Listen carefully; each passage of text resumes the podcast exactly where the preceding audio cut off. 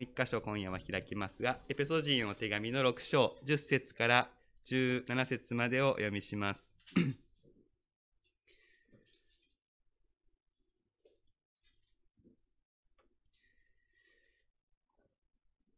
終わりに言います。主にあってその滞納の力によって強められなさい。悪魔の策略に対して固く立つことができるように、神のすべての武具を身につけなさい。私たちの格闘は血肉に対するものではなく、支配、力、この暗闇の世界の支配者たち、また天上にいる諸々の悪霊に対するものです。ですから邪悪な火に際して対抗できるように、また一切を成し遂げて固く立つことができるように、神のすべての武具を取りなさい。そして固く立ちなさい。腰には真理の帯を締め、胸には正義の胸当てをつけ、足には平和の福音の備えを吐きなさい。救いの兜をかぶり、ごめんなさい。これらすべての上に信仰の盾を取りなさい。それによって悪い者が放つ火矢をすべて消すことができます。救いの兜をかぶり、御霊の剣、すなわち神の言葉を取りなさい。先ほど読んだ詩編ろくじゅうよん編とエペソ人への手紙のろく章のじゅっ節からじゅうなな節、特にじゅうろく、じゅうなな節を中心にして、守りを固めて越年を、信仰の大盾、御言葉の剣と題して御言葉を取り次ぎます。新しい年の始まり、あとにじゅうご分ぐらいでやってきますけれども、それを目を覚まして見張る。なかなか大変なことではないかと思います。部屋を温めましたから、おわーんとしてる感じがするかもしれませんね。むしろ少し冷たい風が入ってきた方が目が覚めるのかもしれませんが、目を覚ましてこの年の始まりを見張る。ウォッチナイトっていうふうに英語では言われます。ウォッチ、よく見て過ごす、そういうことですね。出エジプトの夜に神様がエジプトの地からイスラエルの民を連れ出すときに、寝ずの番をされた、聖書に書いてある。そのことに由来して、そしてそのことを神様がしてくださったので、イスラエルの人たちも年の始まりに寝ずの番をして、神様がしてくれたことをこう思い返す。それを私たちも教会としてもやるようになっています。まあ、タンポポ教会では毎年はやらないんですけれども、こうして今日、えー、行うことができています。ウォッチする人、見張る人というのは、現実をしっかり見なくてはいけません。現状認識をするということです。その上で装備を固めるっていうことですよね。今日みたいに寒い夜ならば、もう防寒が必要なわけです。敵が攻めてくるというのが分かっているならば、防具を身にまとわなくてはいけないわけです。私たちキリスト信仰者はいつでもウォッチナイトの見張り人だということもできます。なぜならば、再臨という夜明けを、その朝明けを目を覚まして待つというのが私たちだからですね。そして私たちもやはり装備を確認する必要があるわけです。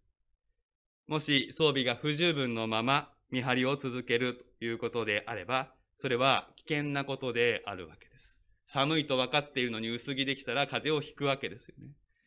どういう世界に私たちは生きていて、どういう世界で私たちは見張っているのかということをしっかりと確認しておかなければいけない。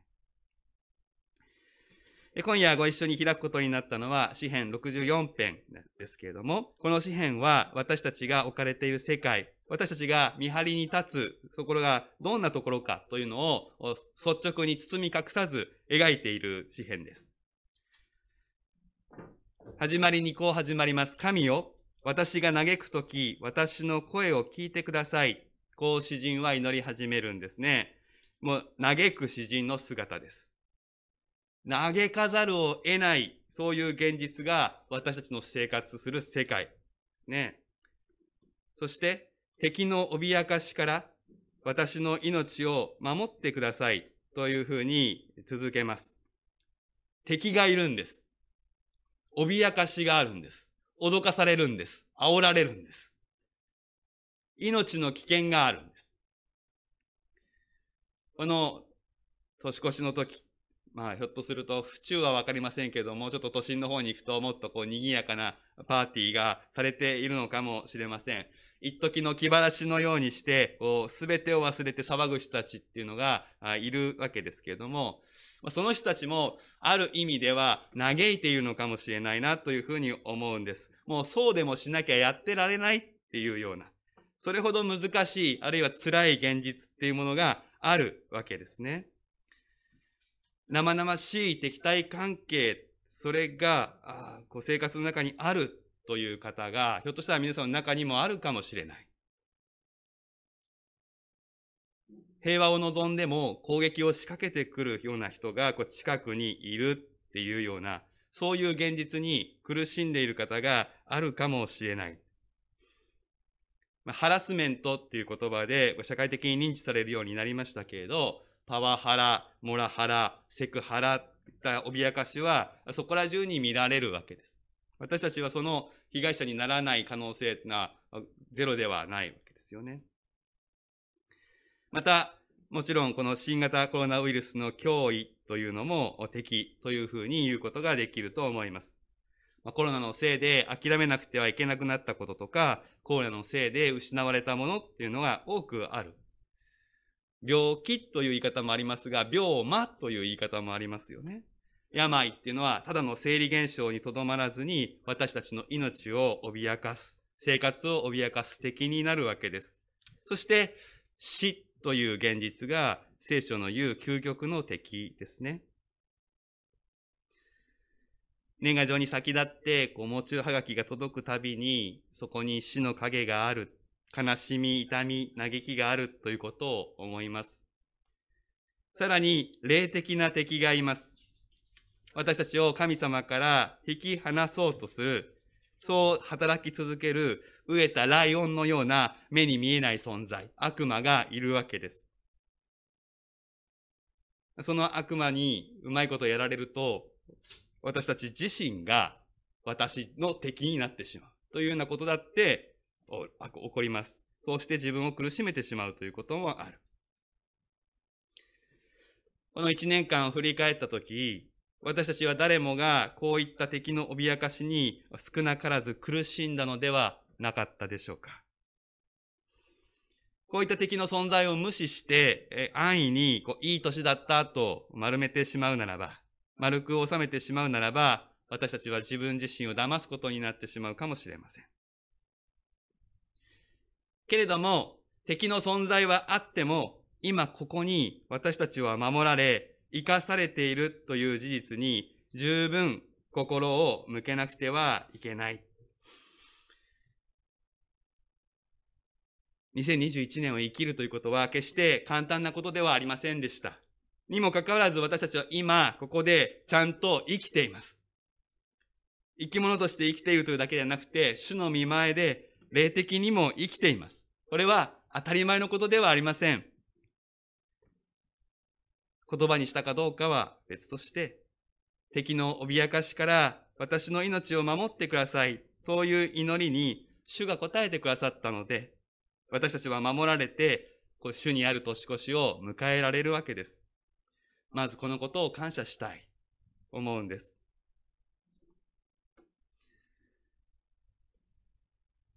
詩人は、私たちの置かれた戦いを、言葉の矢が飛び交う戦争の例えで語り始めます。彼らはその舌を剣のように研ぎ澄まし、苦い言葉の矢を放っています。全く人に向けて彼らは隠れたところからいかけ、不意に矢を射て何も恐れません。というふうに言っています。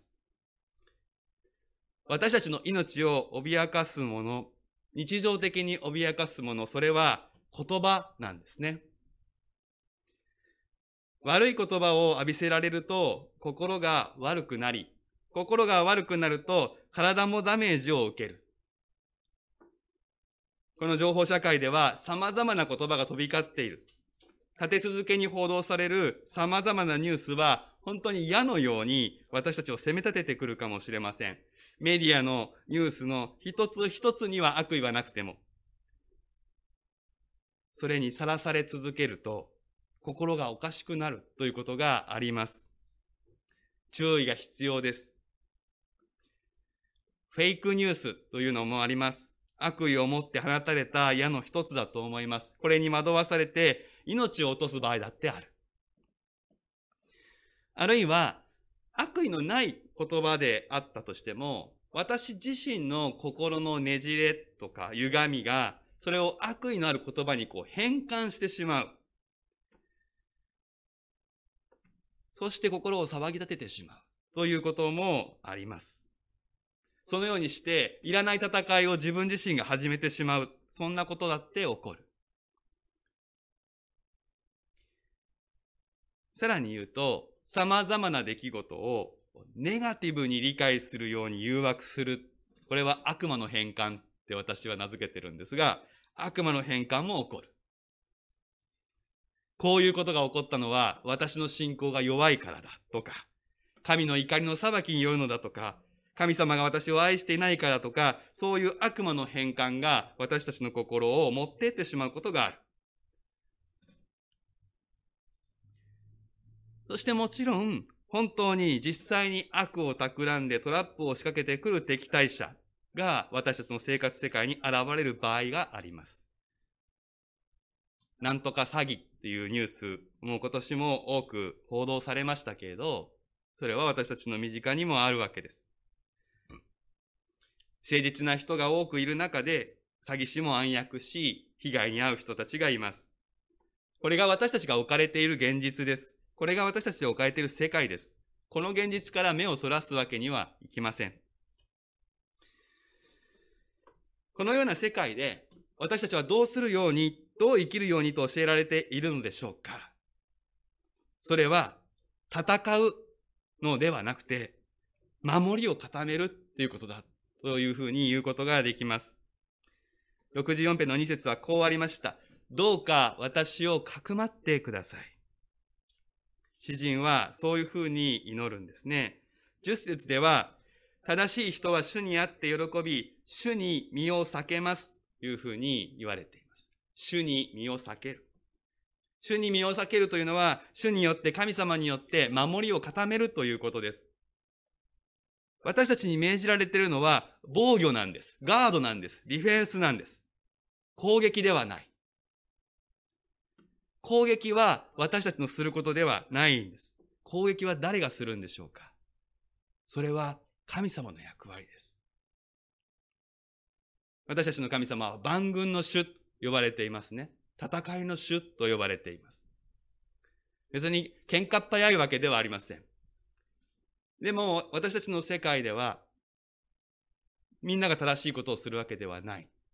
悪い言葉の矢が飛んでくる。そして私たちは傷つくことがある。そういう中でそれそのままでいいんだろうか。そんなことはないわけです。それに対しては神様が対処してくださる。なな節に、神が彼らに矢を追いかけられるので彼らは不意に傷つきますと歌われています。神様は悪を行い続ける者に対して、その悪をこうブーメランのように返される、そういうお方なんです。私たちがそれをすると、どうなりますか？やられたらやり返す。これをやると、終わりのない報復の連鎖になります。ただ神様だけが、ただ主だけがこれをする権利をお持ちであり、主だけが正しい審判者なのです。そして、そのことが、その技がなされるときに、ああ、これは主がなさったのだということを悟るとき、その技の鋭さに恐れを覚えるほどであります。きゅう節に、こうしてすべての人は恐れ、神の御業を告げ知らせ、そのなさったことを悟りますとある通りです。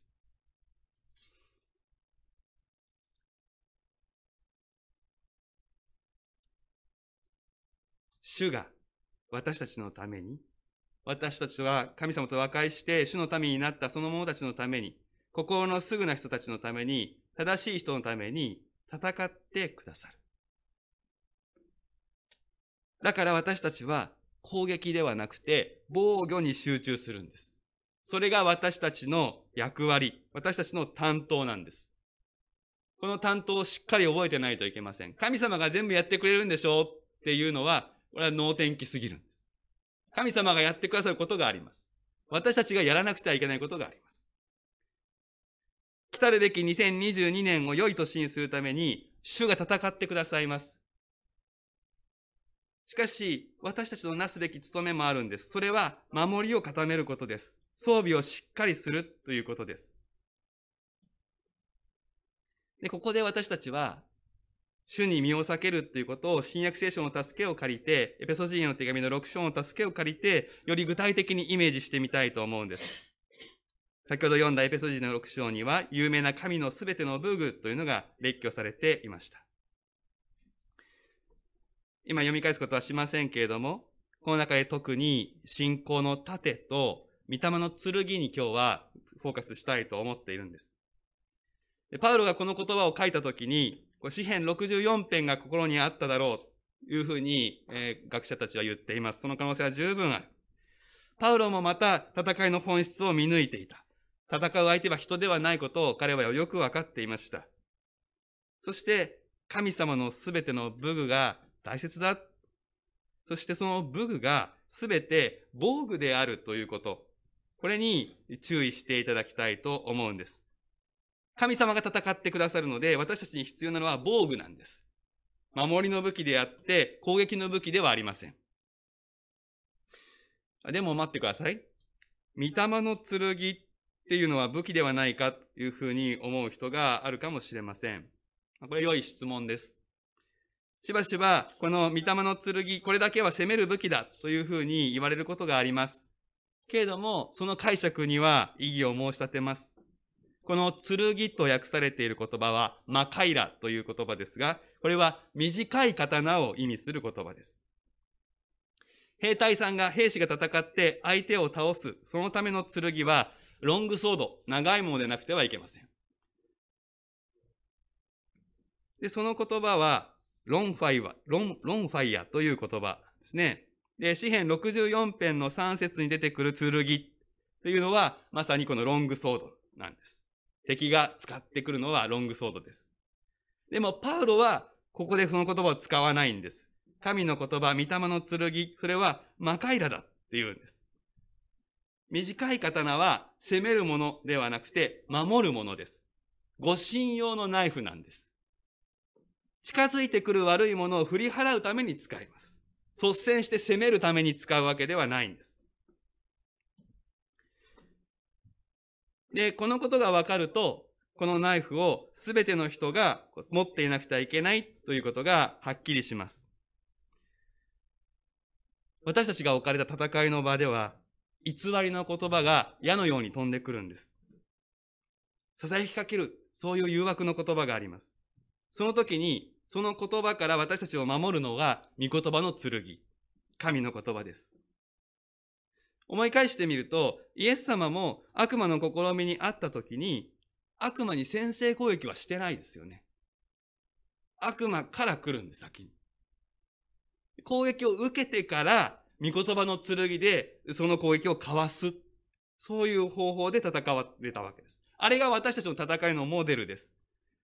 悪魔は御言葉を歪めることさえして私たちを攻撃してくるわけです。それに対して真理の言葉を持って私たちは攻撃を払いのける。このことに私たちは熟達していかなくてはいけないのです。神様の愛の言葉、神様の真理の言葉、光の言葉を私たちが蓄えて研ぎ澄ませていくのは、この惑わしに勝利するためです。毎週毎週礼拝で御言葉を聞いて心に蓄えて学んでいくのは、この戦いに勝利していくためです。世の終わりの印だなんて言って、世間が騒いだとしても、御言葉の剣があれば落ち着いていられます。死んだら終わりだと嘘吹く声が聞こえても、復活の御言葉が私たちを支えるんです。そして今夜、もう一つ防具として覚えたいのが、信仰の盾です。以前の翻訳は信仰の大盾というふうになっていました。まあ、盾にも小さい盾とか大きい盾がありますけど、ここでイメージされているのは大きな盾です。体をすっぽりと覆うことのできる、まあ、今風に言うとですね、あの、機動隊が持ってる長方形のあのジュラルミンのやつですね。あれです。人間一人、そっくり隠れられるやつです。で、まあ、昔は金属では作れませんから、えー、板で作ったわけですけれども、そこに動物の毛皮を貼って作ったそうです。で、ポイントはこの毛皮にあります。この毛皮にですね、水をたっぷり染め込ませて使うんだそうです。なんでかっていうと、飛んでくる矢はただの矢じゃなくて火矢だからです。火のついた矢が飛んでくるので、板だったらですね、ついあの矢が飛んできたという、その板、板ごと燃えちゃいますよね。で、そうならないために、毛皮に、あの、毛皮でもね、水をこう吸い込むことのできる毛皮を張って、まあ、びしょびしょの状態で持っていくわけですね。そうすると、こう、火矢を無力化することができる。水が火を消すわけです。で、パウロはこのイメージを使っている。当時の人たちはこのイメージをみんな知ってたので、これを使っているわけですね。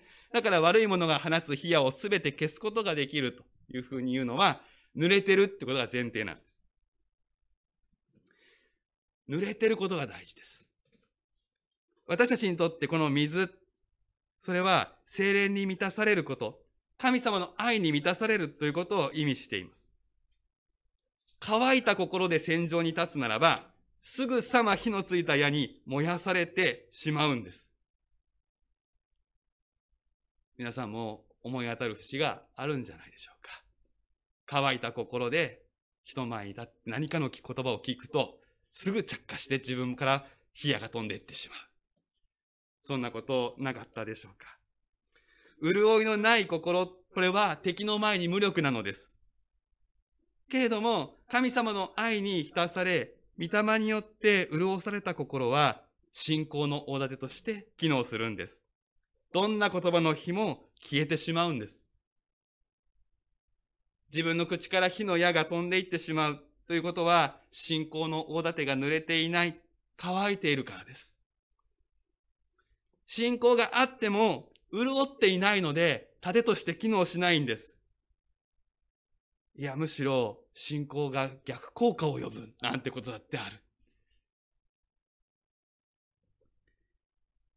さらには、護身用のナイフを人に向かって投げつけるなんてことをもしするならば、それは最悪の事態に展開します。これは気をつけなくてはいけない。ですから皆さん、自分の心にある信仰の盾が、しっかり潤うためにどうすればいいか、自分に合った方法というのを見つけておくこと、これを増やしていくこと、これはとても重要なことですね。礼拝で恵まれて潤う。聖餐式で恵まれて潤う。生徒の交わりで恵まれて潤う。賛美の歌を聴いて歌って潤う。御言葉を読んで潤う。いろんな方法があります。あなたの個性に合わせて、聖霊が働いてくださいます。しかし、あなたの信仰の大盾のメンテナンスは、そこに水を、潤いを与えるのは、あなたがしなくてはいけない。乾いた盾では、それがどんなに正しい信仰でも、敵の格好の的になってしまう。けれども、恵みの露でしっかりと濡れた大盾であれば、どんな危険においても、どんな敵に攻められても、すっぽりと体を隠し、安全でいることができる。主に身を避けるというのはこのことであり、こうして敵から守られた私たちは、主の守りを喜び、また主の守りを誇りとして高らかに歌うことができるんです。さあ、年の終わりが近づきました。まもなく新しい年が始まります。目を覚まして新しい年に進みたいというふうに思います。現実をしっかり見て、守りを固めていきたいんです。信仰の大盾を取りましょう。これを潤しましょう。そして、御言葉の剣を懐に収めて、いつでも、いつでも抜けるように、錆びつかせないようにしておきたいのです。終わりに言います。主にあって、その大能の力によって強められなさい。お祈りをしましょう。神様、まもなく年を越します。私たちが生きるところは、言葉の矢が飛び交う大変なところです。この大変な一年間を神様が守ってくださって感謝します。新しい年も年は変わっても現実はそうそう変わりません。でも神様、あなたが戦ってくださいます。私たちは自分の守りをしっかりします。どうか御言葉の剣を、信仰の大盾をしっかり使えるものにしてください。神様、私たちを助けてください。イエス様の御名でお祈りします。